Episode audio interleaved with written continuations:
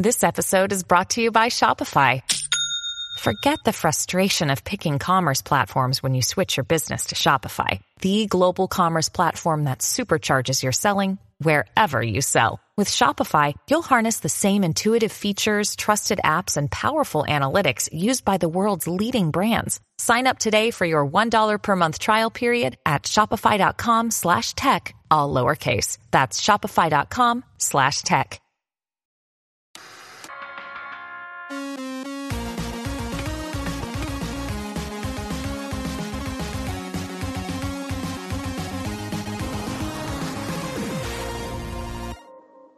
Hey guys, I'm here with Dan, aka Citrus 3000 PSI. Hey guys. man. Hey, not much. So I got uh, a lot of stuff I want to ask you, but I have two questions first that are kind of easy. Uh, where did you come up with the name Citrus 3000 PSI, and did you ever try to say it out loud before you started calling yourself that? Because No, it could be a tongue twister. That is a, like an AIM name from like probably 2000, you know, 99 and uh long story short, I had a orange truck with airbags that had citrus on the license plate and had a 3000 psi CO2 tank in the back so it could hop. Gotcha. So, no longer have that anymore and don't really do that stuff anymore, but uh yeah. Wow. So um, when you say the the PSI tank, was that a nitrous tank? Was that for? It, it was um, it was CO2. So the truck so the truck had like airbags was like hydraulics. Right, so I was going to say, is it the hydraulics where you just uh, you adjust the level depending on how far off roading you're going, or is it the kind where you literally just make it hop like a Snoop Dogg video? hop hop like a Snoop Dogg. My friend had a Cadillac like that, like an early '80s Cadillac. He did that too, and he was working on it. the The shocks would sometimes pop out when he would jump too high, and he's there one time, and he's got um, you know he's working on it, and for whatever reason, the shock uh, completely uh, just discharged and smashed right on his wrist. And he was pinned shit. underneath the car, and he had to wiggle himself in. Luckily, he had the window down and grabbed the remote and pressed the button. And he had to hop the car up off of his wrist, and then he drove himself to the hospital and had had pins in his wrist for like a year. I don't have any crazy stories like that.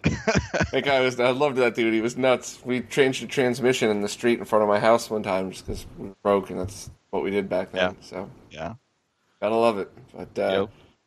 so um, I've been seeing your name pop up on the forums for a long time now, and you've come up with some pretty awesome shit. Um, do you? Uh, I guess let's just start with one of the things you've worked on, and then kind of I guess go from there. Um, the last thing, or the, the thing that I, I guess I've been seeing a lot of is the GC plug, the plug and play, do it yourself GC video solution.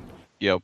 So um, obviously that's Unseen designed the GC video, but uh, from what I gather, you designed the board uh, layout and everything, and then Yeah. uh, Greg Collins, I believe, designed the 3D model for it. Yeah, he originally started with the plug, just the plug itself, and then I made that my small little 3D model, whatever you want to call it, and then he pretty much just re- redesigned that to be a whole lot better. Um, so yeah, the plug is all him for sure. So, um, so you do the the board design of that though, right? yeah, yeah, correct. Now, is that something you have a background in, or is that just like you fiddled No, around and kind of got it? I I I like designing boards. That's probably my biggest passion. I like running traces. I don't know why, but uh, I probably started doing it about two years ago, and I mean I've been soldering before that, but really not board design, and kind of just want I want to make things look really really clean. So, and a lot of times you got to make a good board to not have wires run everywhere. So that's like with the internal GC mod, you know, there's pretty much no wires on that. Um, So uh, we actually haven't told anybody yet, but there's actually a, a plug dual design too that we're working on right now. oh That'll wow! output that'll output both um, the ana- or the RGB and the HDMI. So how are you handling the RGB on the on that? Is it going to be just like um a eight pin DIN connector or something? It's going to be using a uh, let me. It's called a Hirose connector. It's kind of like the uh, smart um, Samsung TVs where it's got a like the old Nokia connections, you know, for power. Yeah, Those kind of fat, kind of two two buttons on the side. yeah. It'll be like that. So you have to make your own connector. There's not going to be, you know, there's not going to be, you know, HD Retrovision's not going to have have one of these in stock. But uh, you'll be able to make one pretty easily. You can buy the parts from DigiKey for the one connector, and then you can just get a female SCART. But as long it- as it's off the shelf, uh, you know, we could talk to Yeah. some of the cable manufacturers and see if they want to whip some up for us. So Yeah, it's it's pretty easy. They give uh, it's uh, if you look the part, I can give you the part number actually if you want to know what the part number looks like. if you really want to know. I mean, it's something I'll put in the description afterwards, but uh, that's pretty cool. But how are you handling audio then? Because uh, isn't it only digital out of the digital port? It actually has a mini Toslink connector. Oh, okay. So then So- people could choose to either use the standard, um, you know, Nintendo multi-out three RCA cables and get audio from there, or Yep. they could just get digital from the mini Toslink. Yep, exactly. And uh, I thought about putting a um, a DAC in there to uh, convert the digital to an analog, but there's just not enough room on the board. I'd have to increase the size, not substantially, but you know, I made the project more for me, not for everybody else. Yeah, and the other side of that is having a making if you're going to make your own cable anyway, having a SCART connector that just has dual RCA female, you know, t- uh, pigtails hanging out the back. I mean, that's you know, it's an extra two minutes worth of work. So you grab Well, the you- stock, you well- know, stock well, you- cables, plug it right in. Well, there's no actual analog audio coming out of it, though. No, I meant just using the regular GameCube, uh, Nintendo multi-out. Like Oh yeah, yeah, Have the audio come out of there, and then and actually having the audio and video separated. If you're doing C-Sync and not uh, you know not anything else, there's no interference in any of the lines. You won't even get Right. audio buzz. So Yeah. you know it's not as elegant as having everything in one perfect solid cable, but it's at the end of the day, it's the most functional and probably the easiest uh, and saves people money in the long run. yeah. There's also uh, coax audio too, or coaxial, that's in the mini plug and in the Hirose connector. Oh, So you- really? Yeah. So depending on how you wire it, you could do a whole bunch of different stuff. Interesting. So So how did you? I mean, how did you get started in any of this stuff? I mean, were you just like a tinkerer as a kid? Do you have any electronics background at all? Do you build uh, No. hydraulic cars for a living, and this is just a fun thing on the side? I did me- I did mechanical engineering. Um, I have a garage full of tools, welders, and all that. I actually have a, a car that I did track days with, um, and rebuilt motors and did all that. So that's kind of been. I've always been someone that takes stuff apart. And when I was younger, I was always take take stuff apart and never put it back together. And now it's now I can pretty. I don't want to say I can fix anything, but uh, that's kind of just what I do. Spend more time around. putting things back together than you do taking them apart. so what kind of car did you do? Uh, did you race? it was a Acura Integra Type R. Nice, very nice. So- Did you do? I'm assuming uh, track days. You're doing drag racing and not circle racing or anything. Uh, no, it was road course. oh, So I okay. so I've been to like VIR, uh, Virginia, and I blew the car up two years ago um, in Road America. Mm-hmm. Uh, back straight, car just got too hot and spun a bearing. Um, so, but uh, and I really haven't. I don't want to say I haven't touched it since, but that's the truth. There's no motor in it currently. so, um, I, I used to love racing so much, and not, not I never got into watching it, but um, like on TV, but actually doing it or being there. And then I just started to realize the same thing. Once I passed like 16, 17, uh, everybody who was winning had the most money. Yeah, So when you're a kid and you all have the same piece of shit that you're trying to drag race or road race or anything else, like it, it really is who's a better driver. And then as soon as I saw in my older friends, as soon as they hit like you know adult age, where especially like you know people who had jobs but no kids, yeah, it's you know you can have the best racer and the guy who built the best car, but if somebody spent more money and they have a thousand horsepower engine, you're screwed. So Yeah.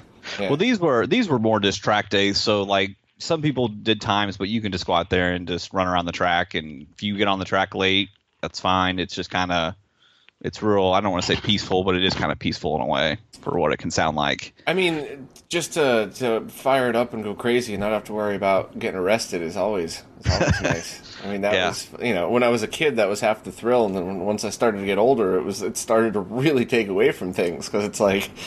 You know, like I'm an adult now. This isn't. This isn't. We're gonna bring you home to your parents and slap a fine. This is like go to jail. So, it's Yeah. uh, just to be able to go out there and still get the adrenal- adrenaline rush without the uh, you know without the thought of getting locked up is always a, a big plus. Yeah. It's it's a good thing I didn't have a fast car growing up when I was 16, 17. I definitely would have been done some uh, not so fun stuff, but uh, piece of shit S10 with I don't know whatever motor that was.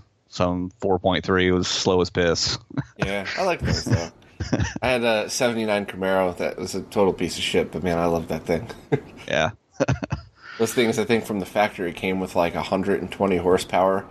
You know, the, the, and they weighed like 3,000 pounds or something. So luckily, the guy that I bought it from had uh, put a different motor in, and you know, I, I kept trying to rebuild it until I just blew the piss out of it, and then you know, eventually I had to go get something different. But Yeah. love that stuff. Cool. So, but yeah, mechanical engineering is that that's what you do for your day job then? Or? no, uh, uh I've never actually went into that. Uh, I, You just did it in I- school and then moved right along. yeah, well, I've always had a like my one of my first jobs was like IT tech support, so I've always been on a computer since I was young. Um, Gotcha. and, and then I got into programming, so now I pretty much just do software development and kind of work for a smaller company, run their website, do a lot of admin type stuff, you know, that system admins do, database design, and all that kind of whatever. Yeah, it's funny though. No matter what tech I've learned, I've always applied some of those skills to a different part of the tech field, and even if, in ways that I never never would have thought. Like I'm sure your mechanical engineering background, you know, in the weirdest ways, probably pops up here and there for, for your day job too. So Yeah, yeah.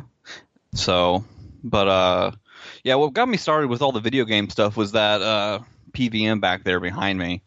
Um, and then I think I just modded one RGB console, and then I kind of got obsessed with the best, the best of the best, and then that kind of just yeah, it's a rat hole. It's very easy to go down that way too. Once Yeah. you see what can be done, and you know, on, you do it on your favorite console, and then you're like, all right, well, I'm not going to bother with the consoles that aren't my favorite, and then there's just you can't go back anymore. Try playing Yeah. anything in composite video. I RGB modded a CDI. It's the worst system on the planet, but I still had to try it out in RGB. So yeah, I've got one. yeah, jeez. Yeah, I mean, and so then, so now I'm kind of last, I don't know, year or so, I was got into video scalers. So I've got a couple DVDO machines and a Restylio or however you say that. And, uh, but I, I, I, it's bad because I don't really use them. I don't really take advantage of them. They more just sit on the shelf and and I spend more. And when I want to when I want to play a game, I spend more time trying to get it set up perfectly than versus uh, just playing it. Yeah, I started to realize that I think most of the time I have more fun playing around with making stuff look better than actually playing the game in many cases. I mean, I still have my favorites, of course, but like, Yeah. yeah. Um, you know, the scalers come in handy. Those aren't something that I use every day, but I'm glad I picked up a bunch of those, and it's the most random times when you would expect it to uh, to come in handy. Like I was talking to somebody the other day about using it. They had one scaler that they were able to take uh, a an S video VHS tape and do digital conversion through a different type of scaler. Um, but they got that to. I mean, it was a long process on why you would even need that and not just do it direct. But they ended up with something a lot quicker and a lot better, and just because they had a pile of those scalers lying around. Yeah. Uh, So, I guess your focus in the last year has really been GameCube and Wii, right? Yeah, I just uh, I didn't like what the current GameCube HDMI output was. I mean, I have that um, Pluto board, and I wired one up, and just didn't like the way it was just like a rat's nest. And you get all the wires in there. Even though if you even if you use uh, that 3D plug in the back, it just I know what it looks like on the inside, and I wasn't happy with that. So I kind of started with one method and kind of just grew from there, and just kept revising that design. So Now, the last design that you had kind of sits over the the circuit board, and you connect it that way, right? Yeah, I actually have the one I built last night with the final prototype. Oh, the one you just posted on Shmups. So there's really like there's pretty much no wires, right? Yeah, there's one wire that goes to the uh, pad connector. Oh, that's pretty awesome. Yeah, that's coming in real clear too. So, um, Wow, no, that's that's what I'm talking about. That's a, and is that that's the dual plug version, right? Yep. So yeah, so you can get RGB on the multi out, and it's got different paths to jump to jump the sync to whatever line you want. Um, so you could put it on Luma if you wanted to, or Chroma if you really wanted to. I don't know why you would do that, but Yeah. you have the option. Um, You know, I would Uh, I would think that in most scenarios, because this is something I talked about with a couple of different people that were trying to come up with one of these solutions. In almost every scenario, having it on the C-Sync pin, which is completely unused in the U.S. versions anyway, right? yeah. Uh huh. Um, most people who use GameCubes in our community end up using a SCART cable anyway, just because they, they already have all the equipment. I mean, I can't stand SCART. It's just it's the only way to to, to really take care of it all at the moment. Um, so even through 480p, having RGBS is actually easier because Yeah. they already have all the equipment designed for that, especially people that use PVMs and stuff. And to go from uh, RGBS to RGBHV, it's like as long as you don't need any centering controls, it's a ten dollar Extron box. So, you know, overall that might that would probably be the best idea overall because you could just use a SNES SCART cable and be done with it. Well, the, the how it's set up is there's a grid of test point, or not test points, but a grid of um, interconnects. So you could actually wire um, HV to the Chroma and Luma if you wanted to, and you can make like a VGA cable from the multi out if you wanted to, with no That's- wires. That is actually pretty cool. And then you would just obviously cut the chroma and Yep, Luma lines on yep. that. Yeah, you definitely have to cut those before you place that board in, or assuming they're on the bottom side of the motherboard. But yeah, so really, it's it's kind of just an easy solution for everybody. That way, no one can complain. You know, I don't have XX, and I put test points out there too for all the lines. If you want to do whatever you want to do, I mean, it's kind of the world is yours. And the available outputs, I guess, are um, are you know RGBS, RGBHV, and is there a component on there as well? Yeah, and then also uh, in that 2.4, he added sync on green. Unseen did. Oh yeah, that's right. So people, yeah, actually, that's that's pretty interesting. Yeah, so you could actually you could actually make a cable that just has three you know red uh, red green blue and you can make that component or RGB if you didn't want to do a SCART cable or or something like that. Interesting. So- so there really is a solution for everybody then. Yeah. Now these can output uh, digital and analog at the exact same time, right? No, they can. They can, yeah. That's what I mean. Yeah. They- they- you could have because Yeah, that so is um when this GameCube video solution was first uh, announced. The the thing that everybody that I talked to was really excited about were the Twitch streamers. Um, and Uh-huh. anybody that kind of does events uh, like this, because you could have whatever you're gaming on on your CRT, and then have it HDMI out to uh, you know to a capture card or to a big projector or something on the stream. So Yep. that that was a pretty huge deal for a lot of people that, that you know really are serious Twitch streamers. So that's Yeah. that's pretty awesome. And you could plug in component cables and have three way or maybe when that dual uh, plug board goes in, you could actually have four outputs. That's pretty crazy. I didn't even think of that. I don't I don't know why you'd ever want to do that, but I guess it's a possibility. I'm sure somebody would find a need for that somehow. But uh, yeah. So now you uh, you post all of your designs as open source, right? Most of them, yeah. Well, I mean, at least most of these uh, so yeah, far. yeah. So, um, I guess you're offering uh, installation services every time you have enough boards to, to install them. But generally speaking, what's the best way for people to get your GC video stuff? Just contact you and like Yeah, online, yeah, just or- message me. I mean, it seems like a lot of people that wanted the HDMI only have got it. At least they've messaged me, and I've and I've done those installs. Um, I think some people are trying to make their own. Um, more power to them. Um, I will probably. It seems like there was a lot of interest for the dual internal dual board, Mhm. so I'm going to do a batch like 25, 30, and um, either sell them as kits. I'm, I'm trying to make a um, test jig right now that'll allow me to test those boards in this little connector, so I'll be able to plug them in and spring load the the little boards in, and hopefully it'll uh, allow me to test it without actually installing one because that's kind of a I don't really have a, a good way of doing that without. Right now, my only way of testing is installing it and see if it works.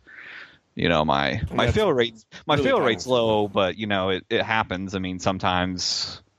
I mean, it happens. So you Yeah, gotta. a, there, you know, it's not a simple board. There, it's not like you have a dumb IC like a video amp and some resistors. You know, you Yeah. have stuff that's not, that needs to be programmed on there. So Yeah. there's a lot of room for error. That's not your fault at all. So being And able then- to test them is important.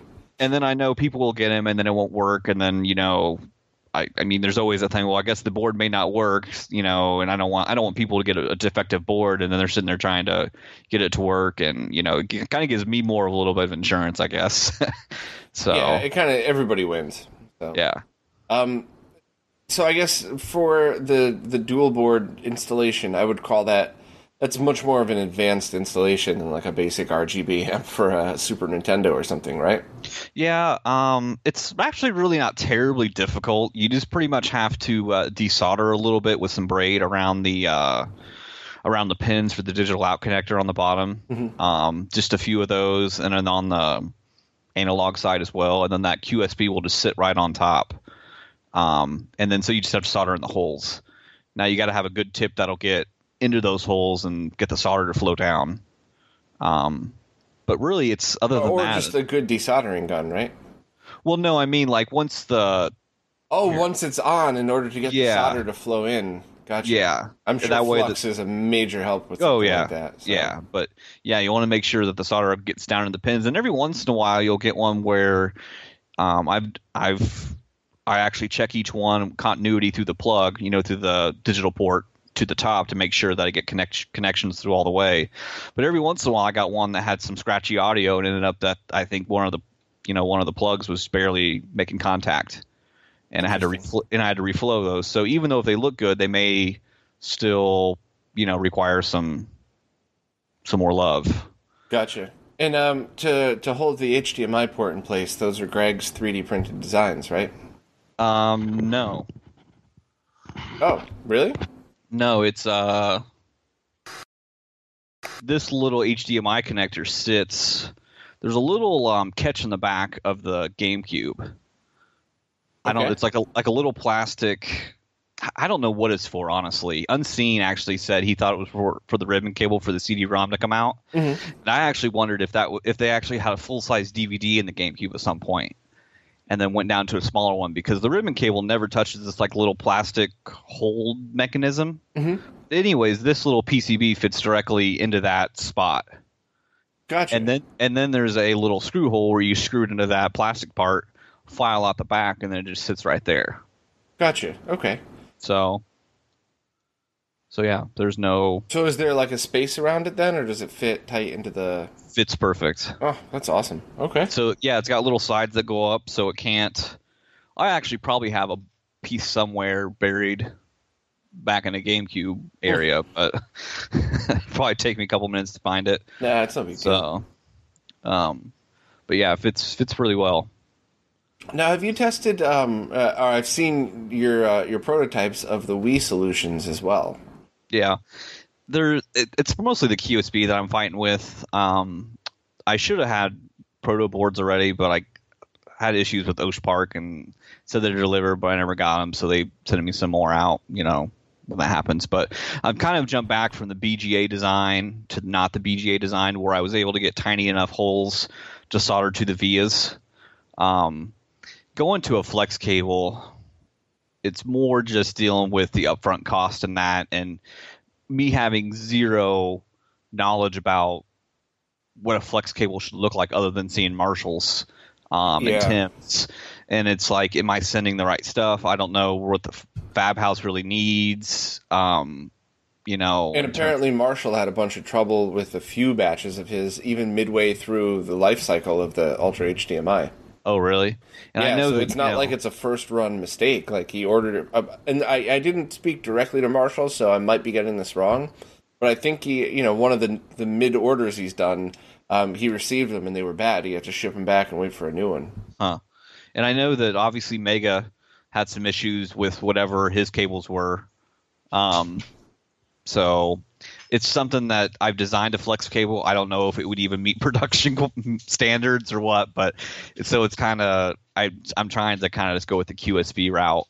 Now the only negative to that is it's only going to work with the one version of the Wii, which is the uh, second revision. But The- that, does that still have GameCube support? Yes. It's pretty much there's there's pretty much two major board revisions and it's in the later life cycle. It's pretty much if it's a colored GameCube with the ports, so it would be the black or the red Mhm. GameCube with the ports that'll work. Awesome. Now obviously now obviously there's white ones as well, but you know that's Way harder that's to find. yeah, I mean, you're not guaranteed to get one unless you get someone to open the battery compartment and and measure, or I mean, not measure. There's a way to see the model number through the through the you know CR32 battery, whatever it is. Gotcha. So So have you done testing where, um, you know, I, I know a, a lot of people want to debate how big the difference is, but there is definitely a difference in certain Wii revisions where you get better quality video. Um, would going to a full digital solution just you know make all of that irrelevant because it's full digital, so they'd all be the same? I would think so. Now the later revision Wii's have the better video quality, so I guess that takes care of that. Yeah. Whatever. now that I said that out loud, I realized it didn't really matter at that point anyway. But yeah, uh, it's pretty interesting. So, would you be able to install this with a different type of board, like if you were going to do a wire-to-wire installation on any version of the Wii? Uh, then Yeah, there is. I did put pads on it, so you can wire straight to the um to that AVE chip. Um, if you wanted small to. chip. that is Yeah, not a beginner soldering lesson right there. That's Yeah, it's uh. However, the, the QSB would make it easier because you don't. It's a it's a permanent thing to, to solder to. Because I've soldered the Pluto. I first did a Pluto to a Wii just as a as a test, and I don't want to say that was difficult, but just the way the the Pluto can kind of move around when you're soldering it kind of becomes a a hassle. yeah. So, and this this placement of the QSB will put the lines extremely close to the AVE, mm-hmm. so you'd have super short lines and wouldn't have to worry about any any loss. Um, so And with the Wii, I would assume that the the stock output still works as well, right? well, that's kind of yes, sort of, kind of depends what you want to do with it because to be able to when you when you switch to component video or when you jump the the pin to say that a component plug is plugged in, you lose composite or composite output. So if you want 480p output, you lose composite. There's there's some logic with that. So I've the GC video actually does something a little different than we as it can control that pin. Oh wow. Um, so you can actually tell the the GC video to do only um, you know 480i, for example, not 480p. so could you do component 480p and HDMI 480p? Yes, but now the issue is um, both cables really aren't aren't going to fit together. Where the HDMI plug is, they might if you were to cut down some of the outer, uh, you know, plastic on the cables. On the cable itself, not in the, the Wii. Yeah, So the only, yeah. uh, from what I've seen in your pictures, there's no cutting on the GameCube, and on the Wii, there's just a small little cut for the um, micro or mini HDMI. well, there is cutting on the GameCube. Oh yeah. Uh, yeah, to get. Oh the, wait, no, your that's right. Your HDMI solution, it's uh, the Pluto one fits in the the digital port. The, Right. Yeah, yours Yeah. goes right in there. Okay, okay. Now, now you could easily design a 3D printed thing and remove the digital port if you wanted to. Mhm. Um, I mean, that's definitely an option. I just I like to keep it looking as factory as possible. I mean, I guess I'm I'm putting a hole in the GameCube, but you know, I mean, people if people have the choice, that's all that matters. You know. Yeah. It's just for. Uh, I see a lot of times uh, mods could be done uh, without cutting at all, and people never get the choice because the console's just up for sale. There, there's so Yeah. many guys that do uh, Master System AV mods, and every time I see one, I just get so annoyed. The last guys I, I saw that did that, I just said, "Hey, uh, why'd you cut all the holes? You know, you could just buy like a four dollar cable and get composite video, right?" They're like, "Yeah, yeah, but you know, it's uh, it's uh, easier for people." Yeah, all right, whatever. yeah, I'm not a big fan of the five RCA jacks out coming out the back. That's Yeah. not that's not really my thing. Um, yeah, so, so I mean, yeah, so there's cutting a little bit of cutting on the Wii, um, but but not much, and that and that's why I, I didn't want to move the HDMI connector far over. I wanted to keep it right on the QSB just to keep things simple. Yeah, that's Um, awesome. So Um, you al- you obviously could just do both of these mods. You don't have to just do HDMI. You could just do RGB only with the GC Dual, and just just omit the HDMI portion, and it'll work fine. Um, how much is the uh, were you planning on selling the board for? Probably probably for the Dual, maybe 120. Yeah, you May- know, at that maybe- point, it's still cheaper than the component video cable, but it's my opinion of if you have the option, why not just have both? You know? Yeah. Well, I'm just saying if, if you didn't want to cut your board or you weren't going to use it, um, I mean, it's up to you. But that's the same thing with the Wii. You could just not install the um, or have have the HDMI connector not installed, and then you want to cut the Wii at all, and you'd have RGB output because because the RGB will go to the multi out. That's right. You know, I completely forgot that that board on the Wii enables RGB even for US consoles, right? Yeah. That's Correct. pretty awesome. And then it'll do all the line doubling and all that. So you can do 240p to 480 if you want to, um, if you choose to. Um, so really, you could do like 960p with an OSSC, or you could do 720. You know, with, with 240, kind of whatever, whatever floats your boat, I guess. Whatever you want to do. yeah, that's very cool. I can't wait to, to play around with that one. Um, you know, I, I've seen so many actually really great comparisons of Wii versus Wii U, um, and it, it was very disappointing to see how the Wii U handled Wii games.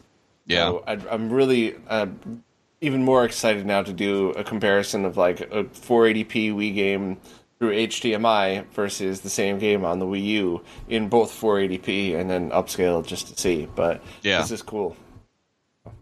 That and you know, no one likes waiting the ten minutes for the the Wii Virtual Console on the Wii U, whatever you want to call it, to, to boot up. So Yeah, I think a lot of people want it for the for the virtual console though. I think they're trying to upscale that. Or I've never actually really done too much of the of the virtual console on the Wii, just because I have all the original consoles. So if I'm trying to play NES, I just pull on my NES or So the what I've found, um, a lot of people who are just getting their feet wet back into playing classic games love the Virtual Console, or people that you know they have a, a Super Nintendo and they have a Nintendo, but they never really get into Genesis, but they want to play Sonic. Yeah. Virtual Console's kind of perfect for that. Yeah, that's true. Yeah, I mean, coming. I don't want to say I'm an avid collector, but I mean, I got a shelf of 25 consoles over here. So I mean, my wife hates me. Yeah, I know the feeling. I uh, I've cleared out almost all of my extras, but I, I had at least two of everything for a while, just because it was you know what's that saying? Uh, two is one and one is none. Yeah. It never failed. Whenever I was going to do something, if I only had one console, something would get screwed up. And so it's always nice to have more than one. But Yeah. But I mean that's not. I mean that's because I, I run the website. It's not something I would recommend a normal person have two of every console. But you know, if Yeah. you plan a weekend and your friends are coming over and you're you're going to do a project and the thing that you're working on dies, then that's uh yeah ruins the weekend. So Yeah.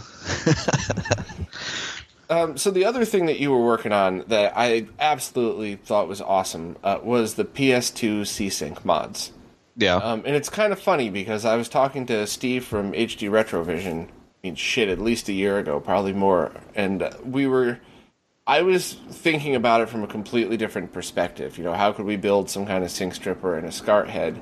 And you know, I talked to Steve for a while about it, and then he said something about like, why don't you just disable it on the board? I'm like, I, I must I must not have grasped what he was saying because my brain was still focused on something else. I was like, I- what? No, I, I don't know. Never mind. And then when you came back around with that, I was like, fuck, that's right. You could do that. So I guess um I guess let's just talk about that for a little while for people that don't really um I guess don't really understand what that might be. So uh, the PlayStation on the multi out doesn't output C-Sync. It only outputs Luma or composite video which for 240p and 480i, it's fine in 99% of the, the solutions, the uh, situations. The only problem is when you have equipment that requires C-Sync, so you would need a sync stripper. And one of the things that requires C-Sync is an Extron RXI box, which brings us to the other part. When you go to 480p mode, um, you could just use component video, but if your equipment doesn't handle it, if you need no converters, whatever else, um, it's a pain. So you could use sync on green. So you could use that same RGB cable, and you could even have these converters like the Extrons, to strip it. But now you're required to have a sync stripper in the cable and a sync on green box like the Extrons or something. So no matter what you do, um, you need more equipment, and it's a gigantic pain. So what I gather you did, and you're definitely going to have to explain this probably twice for me. um, one of the mods on the board disables sync on green, and then the other mod removes either Luma or composite video going to the multi out and puts C sync there. So all resolutions have C sync, including 480p. So no other thing is is necessary. Did I get that right? Yep. You sounded pretty good. Okay. So let's start with disabling sync on green. What is it that you do that does that? Is it removing, adding, jumping something? Well, there's two different reversions of the PS2. So pretty much anything before or any 3000X after or I mean before has two DACs. They take it takes the digital RGB signals, you know, the the 24-bit RGB and converts it to just RGB, you know, the 3 mm-hmm. the th- three colors and then passes to another DAC which converts it to the composite video, the sync on green, all that stuff. So that chip has a pin where you can ground that will disable sync on green. Um, so that's the easiest way to do that for those models, the 3000X Plus, which I think you did a couple weekends ago. Yeah, um, that uh, that mod worked great, but then everything else was a, a, ridiculous disaster. It had nothing to do with that mod. We were just trying to do three or four things at once, and then it just the dominoes fell and none of them work anymore. So it's it's five minutes on each console to get it back, but we were so frustrated we just left. So, but that mod did work. um, so yeah when you do that, though, that disables the flow of composite video to that multi-out pin, correct? No, that's only for the, the for the models that are like 3009 X and after are different. Okay. So there's there's an actual pin on the earlier models where you can just disable sync on green, and C-Sync still flows through everything. Okay. So that actually is I don't want to say that would be the preferred model, but that would be the preferred model if you wanted to have all existing S video and composite all work perfectly along with RGB and get 480p RGBS. So this is 100% opinion, um, but uh, you know, as somebody that screws around with all this stuff constantly, if I had to dis- uh, disable Luma in order for RGB to work, meaning mm-hmm. you know, I whatever you do, you remove the capacitor, you cut a trace, you yeah. completely kill S video, but as a result, you could gain clean RGB in all you know all yeah, um, scenarios. Yeah. Uh-huh. That is a perfectly great trade off. Oh, for sure. S video is a dying format, whether we like it or not. It's just it's not supported on any TV I've had in the past five years. But composite video is go- is going to be around forever. It's you know the backup default yeah. analog solution, and I wouldn't need it for anything other than testing. You know, it's yeah. so easy to grab anything with composite video, plug it in, and make sure something works. So the only reason I, I, w- I kept asking the question, and, and, and am still going to continue asking the question in this interview, um, is just simply for that reason. Everybody who plays with these things has probably got a, comp- a composite video cable, um, and it's so much. It's easier to have that. So yeah. in the models where you disable it, could you even do something like just solder to the points on the motherboard, drill a hole, and put an RCA connector for composite video?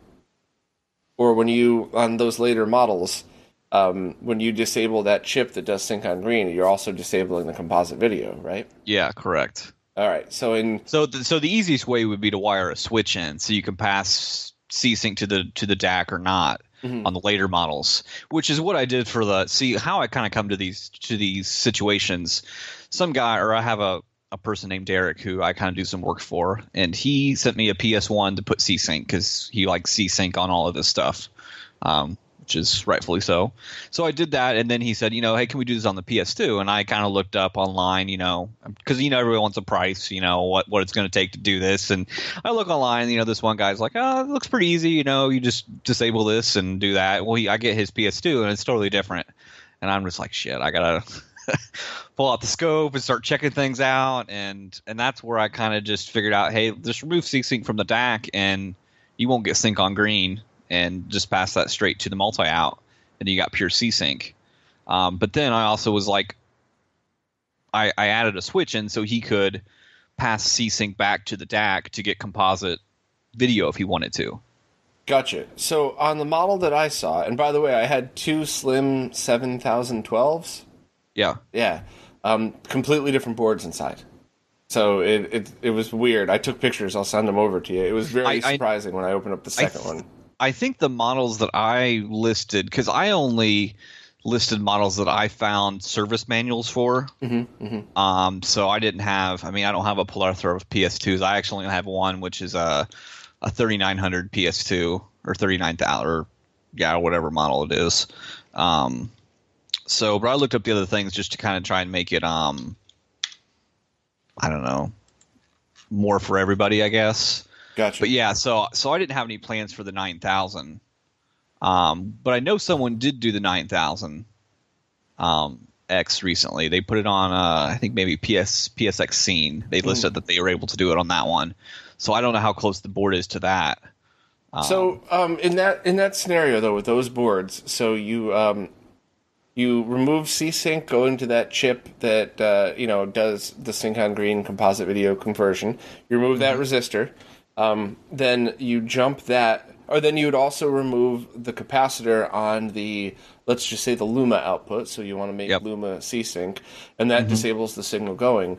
So you could just at that point then use uh, a dual uh, two pole switch. So the ones that have you know three and three, and hook C sync up to one side and hook the you know that cap up, and you could actually toggle between uh, you know composite videos off, but Luma's on. Uh, uh, wait, composite videos off, but yeah, RGBS on the Luma pin, and you toggle that switch back, and it goes back to the way it was before the mod. Right. That's awesome. No, well, no. Well, hold on. The, the Luma was always out of the mix. It was, yeah, it was because if you pull the if you pull the cap on the on the Luma, so Luma's never going to come back. It's Luma's always going to have C-Sync. The resistor just allows you to get composite video, or I mean, the switch allows you to get composite video back. Well, if you're using a dual a dual pole switch, so the ones with six, three, and three, Oh yeah, yeah, then yeah, you, could do that. actually have that on the second one. So Yeah, you know, the yeah, first right. one toggles C-Sync between directly to the multi-out or through that, you know, through the DAC, and the the second one would connect to that final capacitor. I would Yep. just recommend getting, you know, probably just through-hole components, a resistor and a cap to put on that switch, so you don't have to Yep. work with the, the little. Yeah, that's awesome. I got to go back and uh, I got to go back and do that one, and then maybe that would be small enough to uh, to actually mount it somewhere nicely inside the PS2 Slim's case, even if Yeah. it's just a little hole on the bottom where you reach in. But and and that you know the- the other reason I'm being so anal about all these things is because you know we've we as nerds have only been modding these consoles since they've been out, which is not a very long time. And you know humans in general tend to think very small. And even though it's mm-hmm. only been a couple of years, you know, 10, 20 years, I've already seen people get consoles and they look at them and it doesn't work right away and they're like, oh, it's junk, throw it out. And then you open it up and it's a really well done mod inside and it was done great for a specific reason, but no one marked the console, no one knew, so you thought it Yeah. was broken. So to have a switch and to have, just take one of those Dymo labelers and put something on the back that says, you know, this way for stock, this way for RGBS, like that would solve, you know, when our grandkids pick up this thing, like, hey, you know, what's this? How come, how come I can't make this appear in my virtual reality helmet? Oh, well, son, you gotta flip the switch and plug it in, and you know, it's like, so. Yeah, that that's awesome. So basically, on every model PS2, then you- might need a switch of some sorts, but you could actually do this. So you have RGBS or flick a switch to back to normal for people Yep. that need it. Mm-hmm. That's Yeah. really awesome. And uh, I guess you checked it with your oscilloscope, and as long as you continue to, because it's uh, TTL full voltage sync coming off the board, goes through that 470 uh, ohm resistor. So and it's pretty much the same on all. of Yeah, them, right? it's it's 3.3 volt TTL because there you know there's five volt TTL too. Um, so, um, But dropping it through that resistor then takes care of that, and then it's just the standard C-Sync voltage. yep. So yeah, so you Very don't cool mod. yeah, so you don't need any um, resistor in the in the line or anything like that. So so all the cables that you get from you know retro access or Hmm. or retro gaming cables will work just fine. Perfect. The only thing with this is, in my opinion, and I, you know, I was just talking to Corey about this. You know, I'm definitely no longer a beginner, but I don't know how far past beginner I would call myself. you know, nowhere near an expert. Definitely not a beginner. I don't even know if I would be called intermediate, but there are certain mods that I think that anybody can do, like that. You know, the SNES Mini seven three seven four mod. You know, if you just want RGB, you slap something over some pins, throw some solder on it, you put four wires through vias. It's you know, it, it's probably a two-hour job for somebody that's never done it before. It's Yep. a ten-minute job if you're good at these things. Working on PS2s is a lot harder. At the very least, there's a lot more to disassemble and reassemble. Yeah, yeah. I, I mean, it probably would have been easier to cut traces on this than start pulling parts. I mean, SMD caps aren't the easiest thing to pull. Um, if you don't have a hot air or rework station, you know, hot air. Um, I mean, you can pull them by kind of heating one side up and pulling, and heating the other side up and pulling. But That's it's not the I do it. Yeah. but you have a chance of breaking because you know those SMD caps, the the bottom pads are so big, it's easy to possibly pull you know pull a trace up or pull part of the trace up. So on some cases, it might have been easier for user to to cut a trace. Um, you know, versus pulling, but I like I like pulling parts just because it leaves the board so I, I, like being able to go back if if need be. And really, I mean, my PS2 is modded. I'm never going to put it back, but I guess I have the power to put it back and make it look factory. And I don't know why that I like that, but I do. Yeah, I get I get a lot of people uh, politely questioning my stance on that, and it's just it's. I seriously doubt I'm ever going to say. Okay, well, I'm turning into a collector, so I'm going to go put all my consoles exactly back to the way they were it's more along the lines of when when the next mod comes out. You know, when when we come out with yeah. the 8K mod for the PS2, but those components that we removed have to be in for that to work.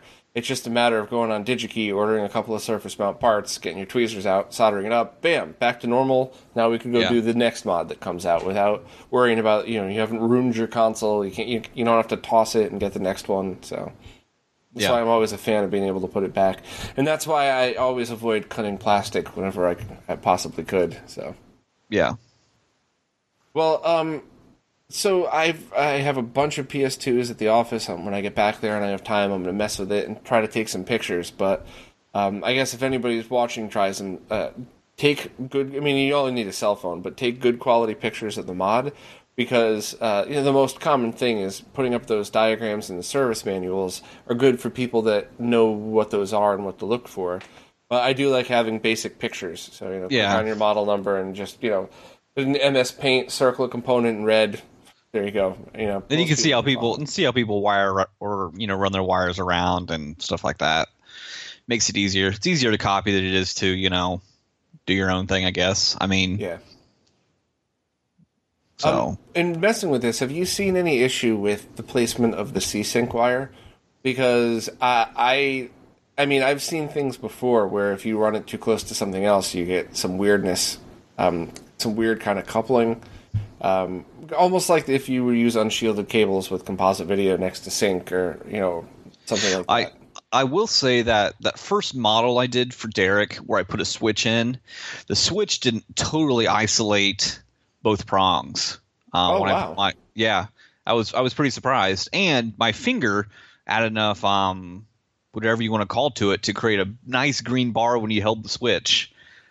So yeah, so I actually had to get a different switch that you know didn't do that, but but it was quite interesting.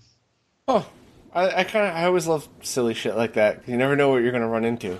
Yeah, I mean, so but uh, I on for stuff like that, I try to use braided braided line. You know, not yeah. not single not single core. Um, but uh, I mean, yeah, especially when you're going to a switch because now you have all these antennas, right? You have it from the output to the switch, from the switch back to here. I mean, there's you know now you have lots of different antennas radiating signal around and picking up interference. So if there's any way to, to shield it i would always try that. Sometimes it really doesn't matter at all but yeah. anytime you mess with like subcarrier stuff like that if like doing sms mods i'm always busting Voultar's balls about that because he'll you know he'll very elegantly run a wire all around the entire trace of the board because it's not near any components that radiate. And i just why don't you just use a thick ass shielded cable? Well there's no need. You just put it over here. So yeah, it's a uh, whatever's the easiest overall is my favorite choice. So yeah, and if it works, like I mean, if it works, it works.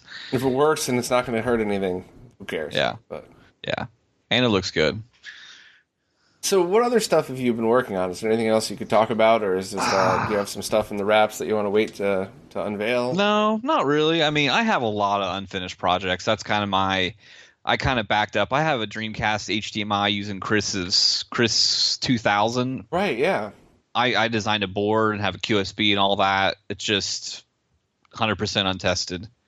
Um, now, did you use the? Wasn't he going for you uh, remove the power board so you could place everything there and then use that output? No, there, no, this the one that goes underneath. This this goes underneath, so nothing. You don't have to remove the power. Um, not that I I wouldn't want to remove the power, but I don't know. My my power supply works pretty good, I guess. so, but I also have a USB GD-ROM, so size or space is not too much an issue. But mm. um, the QSB sits on top, and then should run an FCC cable below the board where the actual you know FPGA will sit flush on the bottom of the console. Mm-hmm. Um, so someone I think has built it because some people, you know, they see it on my GitHub and or not GitHub, they see it on my uh, OSH Park, and then now they're like, uh, "Have you tried this?" No, but you're welcome to try. And let me know if it works. Yeah. So um, I haven't. He hasn't said if it works yet. I mean, I hope it does, but uh, um, So have you even uh, have you installed it at all yet and tried No, it? or I I, ha- even. I haven't ordered a board. I was kind of um I, I was taking on too many projects and nothing was getting finished. Let's put it that way. So I, that need I, very well. I needed to uh I needed to kind of get back and prioritize what I was doing to actually, you know, get that done. You know, Um, but I- like I was really curious how he was handling the processing of the image because um, it isn't doesn't the Dreamcast display in a VESA format um, and not a digital TV format? So you're always going to get some kind of weird issues. he with the, he fixed it in his latest revision. Really? And he and he line doubles um some stuff. So line doubles looks- so you could have 960p coming through it. Uh no, it was the 480i line doubled, so probably the Bob. Um, you know, Mm-hmm. you know, deinterlacing the kind of quick because I know it's zero lag. Um, but uh, he uh, he redesigned it to fix that Visa problem or that VESA problem. So because I think there's a little bit of a frame buffer on that FPGA he's using. Mm-hmm. There's enough for him to to do some type of buffering, but he fixed that. That is So- pretty awesome. So the only thing I'm not sure though is there's some games that don't output or only output composite. So because you know there there's certain games that will obviously output VGA, and there's certain games that will output RGB, and there's certain ones that will only output composite. There was So a what- Street Fighter Third Strike US edition or something that wouldn't output Yeah. RGB or VGA or something like that. Yeah. So I'm not really sure on those out because you know I know I know he's taking the 8-bit RGB lines, you know, or the 24-bit RGB digital lines and putting them to his thing, but I don't know when that whole like when the Dreamcast decides like, hey, I'm only going to output composite. I don't know how all that works or if that intercepts that before that that logic comes into play. So it Yeah. may output all or it may not output, you know, it may only work with VGA games. I, I it's I, I really don't know. You I know- haven't really done that much, much research into it. Um, th- I know a lot of people that are obsessed with using the original disc no matter what, but it I, I don't really give a shit about any of that. Uh, there, in fact, there are many games that I own and have always owned that you know sometimes I'll use a fan patch in a ROM or Yeah. you know like these the 480p patches and burn a disc or you know use the GDEMU or something. Um, I just I think everybody's got to make a compromise, right? So Yeah. if you get the the, you know the awesomeness of a straight HDMI output, I think that's pretty cool. So Yeah. now it, it, is that that's digital to digital, right? That's not Yeah. analog to digital. Yeah. Digital digital. So and I and I don't know, Ozone was supposedly had like an all in one board and he kind of like just disappeared. I don't know what happened to his. His looked pr- his looked pretty promising. He had Yeah. an OS he had an OSD and all that stuff, but I haven't heard from him in I don't know, like maybe a year. Yeah, I still talk to him. Um, not as much as I used to, but I still talk to him on a regular basis. And uh, I think a lot of his projects stalled because there were partnerships and other people's lives got busy and they just kind of slowed down. So I was really looking forward to some of the stuff that he was putting out because some of the ideas that he talked about um, that he didn't even really tell anybody yet. Um, the- I mean, he was approaching it in a really cool way, and I was really looking forward to seeing. Yeah, uh, because he made it it. go. Yeah, he made it sound like it was going to be able to be dropped into like a Genesis or I don't know, I, I don't know, just a lot of other consoles pretty easily with just minor revisions, which kind of got me excited.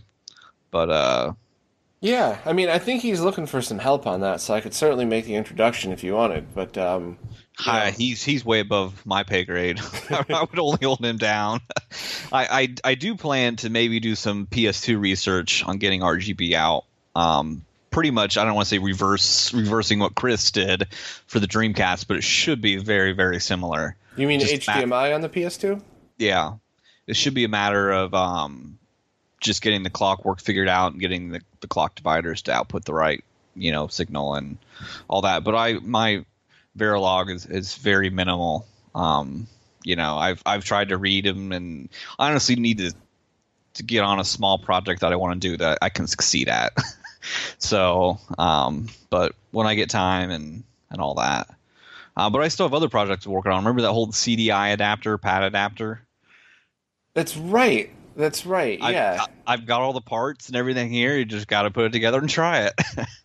and which uh, which did you use for that? Which controller? I forgot all about that. it, it was just going to be for. uh I've got a PC controller I was going to use, but I think it'll work with a SNES though, as well.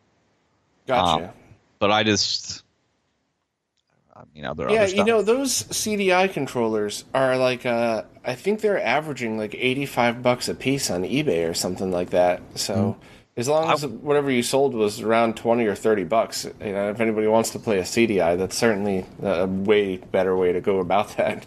I really want to get a Nuon controller and try and reverse that, um, because those are three hundred dollars now. What's the Nuon controller?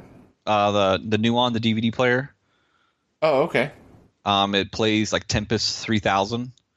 Oh, was- that's right. Yeah. It was it's that uh, that weird Atari DVD, whatever you want to call it. Yeah. But yeah. uh, controllers like disappeared, and I actually had a Nuon DVD player for the longest time, but never could get a controller for it. Hmm. Never never can find them, and now they're pop. Actually, there's a few on eBay, but people are. out- I mean, there's actually no, they're asking. They're selling for three hundred for a crappy Ugh. Logitech. You know. So I don't know. I mean, if people threw them all away in the dumpster and there's only 50 out there anymore, I don't know. But but uh, I'd like to get one, but uh, I'm not going to pay $300 for a controller for me to tear apart. If you were to if you were to get one of those, would you would uh, would it be like destroyed in the process, or is it something that you could put back together when you were done? I I would try and put it back together, but it's more. See, I don't know. There's a there's a chip on there um, called Nuon. I've seen the the board layout, um, and I don't know really what that chip does. I'm guessing it's pretty close to probably a USB protocol. Um, would be my guess. Um, because why would they spend all that effort to try and you know reinvent the wheel? But and how would you even go about reverse engineering? Do you have like a logic Just- analyzer or something, or yeah scope? yeah yeah just go with analyzer and just see what see what it all does and then see if you can't mimic that with an fpga or a Arduino or something like that with some microcontroller Yeah, whatever that's way way above my head. I can grasp the concepts really well, but I I just it would take forever for me to figure that out. I think, but that's cool stuff. Um, I mean, we hit your GCVideo stuff. We hit PlayStation Two, the CDI controller adapter. I feel like there was something else though. W- weren't you working on something else over the course of time? um i don't know i mean i've got a lot of i'm working on a toslink cu- customer right now for a playstation um first gen you know launch model with the plugs in the back uh, i don't think that's been done um, so i've been working on that You know, I bought the components to do that because I think any console that has that one chip in it, you could put, you know, the Toslink mod. And I bought one for a 3DO, I bought one for my Saturn and something else. And I just never had time to install any of those. Yeah, I've been trying to get one to work in the Jaguar. Um, the Jaguar outputs some weird um, signals, and I have so far been unsuccessful. Um, so, and I'm kind of, I actually really want to get the N64 to work as well. Um, I've tried to contact Marshall to be like, hey, can this, can your HDMI mod output Toslink too? But he has, because I want to, because I have my RGB, you know, the RGB and dual HDMI mod on that. So I like to be able to get Toslink if I'm doing, you know, RGB out of that.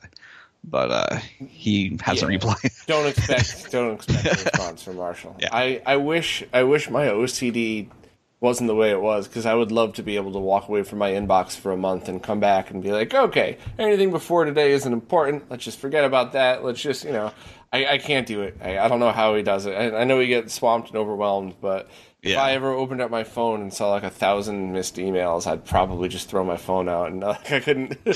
I, I, I don't know, but uh, I, I still I talked to him once for like half a second, and uh, you said he was going to uh, come on the podcast, and that was it. It was like a year and a half ago. So. Huh. Yeah, I, I'm assuming it's got to be possible. I mean, with a, I mean, he's he's converting the digital signals in there. I mean, I, I would think that he could easily pass Toslink out, but I don't know. I mean, it's so so. I'm now I'm looking to try and uh, to mod that, but the it's kind of an issue with the master clock and putting your own clock in, and the N64 kind of has some weird some weird audio stuff. well, you mean like an RGB N64 with a Toslink output? Yeah, Mm-hmm. Yeah, okay. Because I was going to say, if, even if you needed it separated on uh, the Ultra HDMI, you could just buy a cheap dongle that splits HDMI to whatever. Yeah. Well, a lot of my a lot of my setup here is set up for you know RGB, and then I have Toslink connector that comes out to the receiver. So I kind of prefer that. I mean, I know I can run HDMI to the receiver and output out, out of that, but it's just I like everything to be you know kind of all the same. I actually I actually designed a analog to Toslink board for these consoles that like the Sega like the Sega Genesis, which you you can't you can't get digital audio out of that. Right. So um, I've actually created an analog, you know, a, an analog Toslink board which will pass SPDIF out. Um, Hmm. Just for it, it's not going to add any value. I mean, it's not going to make it sound any better, um, but at least makes my kind of whole setup easier, I guess. Well, I wouldn't agree a hundred percent. So if uh, you know, it's not going to make it sound any better than something like if, uh, with really great shielded audio cables on it. yeah, But so much of the the issues that people run into with audio happen from the back of the console out, which just isn't an issue with Toslink. So yeah, um, you know, I could actually see that, especially if you were to do something like um, take the mega amp and then add it, uh, an A to D converter on that. So now you have now that that would actually be a massive improvement in quality because uh, well, not on the Genesis One originals, but on the Genesis Twos and everything that have terrible audio. Yeah, you would actually notice a big difference, and there would be zero analog hiss. That well, almost zero analog hiss coming down on the Toslink. Yeah. It depends if I can get that, you know, put right on the board, right next to where those analog signals come out. There'd almost be nothing. Yeah, no no interference but that's something that kind of like i said it's it's it's on the i've got a board made up just untested um it probably works because it's pretty it's a pretty simple design um which i'll probably get to it eventually um i actually did have a board one of the rgb bypasses i designed that also did a um a one switch overclock so you'd switch the you'd switch it and it would actually halt the cpu and then overclock it all in one thing so you wouldn't actually have to have two switches Oh, cool. um, but uh, that was kind of just You know, to be honest, I never messed with Genesis overclocking. Um, what's the result? Does everything just play faster, or do you get better frame yeah. rates? It it was more for um just when Sonic you get so many slowdowns when you get a lot of rings. yeah, That's kind of it's, it's pretty noticeable and pretty uh I don't want to say annoying, and I'm not even sure how Sonic CD even was able to be released with its slowdowns. You play that, you play that boss level with the water, and it is just like this. This got through, um, you know, quality control. I mean, they didn't say like, "Hey, this boss is just not possible. It's making our console look like shit." yeah, yeah. It's Uh, funny because I actually really love the uh, Christian Whitehead version of that, um, and Yeah. even playing through like an Apple TV where you know there's got to be some kind of lag, and just added through that. Uh, I, I actually love it. I would rather play it on that than the, on the Sega CD in many cases. So Mhm. that Yeah. good luck finding a lot of Sega CDs that are reliable. Yeah, I've got a Model One that I got it from Goodwill, and it it's so far kicking pretty good. I so had a Model One that was absolutely flawless, and then we took it apart so uh, Evan, the photographer, could take pictures for Wikipedia. yeah, And then somehow or another, putting it back together, the the gears must not have aligned perfect on the the tray. So we plugged it in, turned it on, uh, opened the tray, close it, tray comes back out. Close it, tray comes back out. I'm like, uh, I know what that is. So I ordered a new band, and I'm gonna have to take it all apart and line up the gears again. So just ridiculous. Whoever Yeah. thought that shit was a good idea, you know? I don't know. There's so many. When I worked for that one company, there were there were many many times where we'd all be in a room together, and somebody would go, "Wait, why the hell did we do it that way?" Yeah, why did we? Oh, oh, oh, and then we'd go back and realize, no, that's actually the perfect way to do it. It just seems a little weird. But I mean, there was only one or two moments where we all looked at each other like, "What were we thinking? What like why would we do that?" it was it was very rare, and we usually caught it way before even pre-production, even before prototyping. So just, I mean, whoever saw that how you reassemble that Sega CD and thought, "Yeah, it's fine." like, yeah. I remember the first time I got my because I had a Gen 2 first I fixed, um, and then I got a I said I've got that one from Goodwill, and I couldn't even figure out how to open the tray up for the longest time. I was like, how do, how does this tray open? And just yeah, no no button on the front. I was like, I've never experienced this technology before. Yep. Finally, uh, finally, uh, got on that menu and Yeah, the. Model 2 Sega CDs. Isn't it weird getting it in, uh, into the memory menu? Isn't there some strange thing that you have to do? Like there's a button combo or something? I don't think I've ever been in the menu memory menu on that. Yeah, there was something. I don't remember exactly what, but yeah, always a pain in the ass. What can you do? Yeah. Yeah, I Um, don't- is that your only RGB monitor? Is that the one that you have back there? Um, I've got that one, and then I've got a, a Pioneer, the 40 inch plasma. Um, Oh, really? yeah, I've got one of those. 480p ones. Yep. That's pretty cool. Yeah, I drove to Baltimore to get that. Jeez, Um, that seems worth it. yeah. Had to convince my wife on that one. She was like, "What are we doing right now?" Well, what's more weird is I actually had to pick up uh, a 29 inch XBR on the way to trade for this TV. That's The funny. guy, the guy wouldn't take cash for the for the Pioneer, but there was an XBR in a couple states over that he wanted, so it was on my way to his place. So got the XBR. It was an old like '84 Sony that the guy bought originally, um, and picked that up, strapped in the back seat, and drove to him, and we swapped straight trades. I mean, it's still I had to pay for obviously for the XBR, but Mm-hmm. um, you know, Jeez. so. Um, did you ever measure lag on that plasma? Well, speaking, I actually know because I don't really have a way to do that because it doesn't have speakers built into it. So my way of my way of Okay. testing lag was, I mean, I guess I do have a camera and I could hook that PVM up, um, but actually, you see that new firmware that got released today, right? Mm-hmm. Um, I actually haven't had time to mess with it.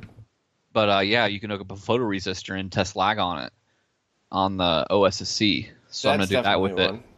I mean, Yeah. you could certainly use your GCVideo Dual in the 240p test suite. Just throw, uh, you know, any, um, you know, any uh, composite video tube next to it. You don't need to use your PVM. Yeah. So. I don't think I have. Well, actually, I do have a. That won't work. I actually have an XBR Wega, one of the 34 inch TVs, next to that. Um, but that's not going to give a, a good number. No, um, and if it's a if it's a tube with DVI input, like those later, yeah, then it's Yeah. got two frames of lag in it because it uses an Yeah. ATI processing chip to get it on the tube. So, Yeah. So I'll I'll probably do the. It's just kind of a pain to move that PVM around. And, Oh yeah, I know. That's how I blew my back out carrying those up and down flights of stairs. So Well, that sucks. I've got this is my small little room, and a lot of my stuff can't exit this room in the house, so I can, uh, you know, it's kind of where I'm stuck at. So yeah, I hear you. But uh, I'll, I'll actually I was going to do an order on DigiKey soon, so I'll pick up that photoresistor and that, and I'll probably start doing some lag testing on some stuff That's awesome. just for fun. Throw up a video when you do that because uh, I think a lot of people would really love to see that in action. Yeah, it's it's a good TV. It just has sometimes it just has so much uh, burn-in issues. I mean, pretty easily. Um, you know, if you got a start screen at the top or something, it'll it'll stay there until you get other video going over the top of it. Yeah, so I had that with my plasma GT25, um, and that would happen all the time. So you'd have like the start screen or the life bar. You'd turn it off. You'd come back two days later, turn it on. It'd still be there until Yep. you watch four or five minutes of video, and then it's gone. Yeah, it's got to have other uh, video going over the top of it to you know replace it. It's it works pretty well for like you know scrolling games, side scrolling games because you know you you've never got static image on the screen. Um, but uh, it kind of sucks if you've got a black background and you not going through the screens fast enough because then you just see ghosted images are, are on it. So, um, but it works pretty well for Mario and stuff like that. And Yeah. it looks it looks cool. I guess I don't know. It's a big TV. Yeah, that's always a plus. All right, man. Well, this was a blast. Uh, thanks for taking the time to do this. I, I think uh, you know a lot of people that have been following your work are going to you know finally appreciate just uh, digging in and figuring out what it was that you were doing. Yeah. So Yeah, usually how these projects come up, people ask me to do stuff that's not out there, and I uh, try and figure stuff out. That's kind of what I like to do. I like I don't I don't want to reinvent the wheel. I mean, I could build some video boards, but if those already exist, why why why do someone else's work when they've already got a pretty good uh, board out there?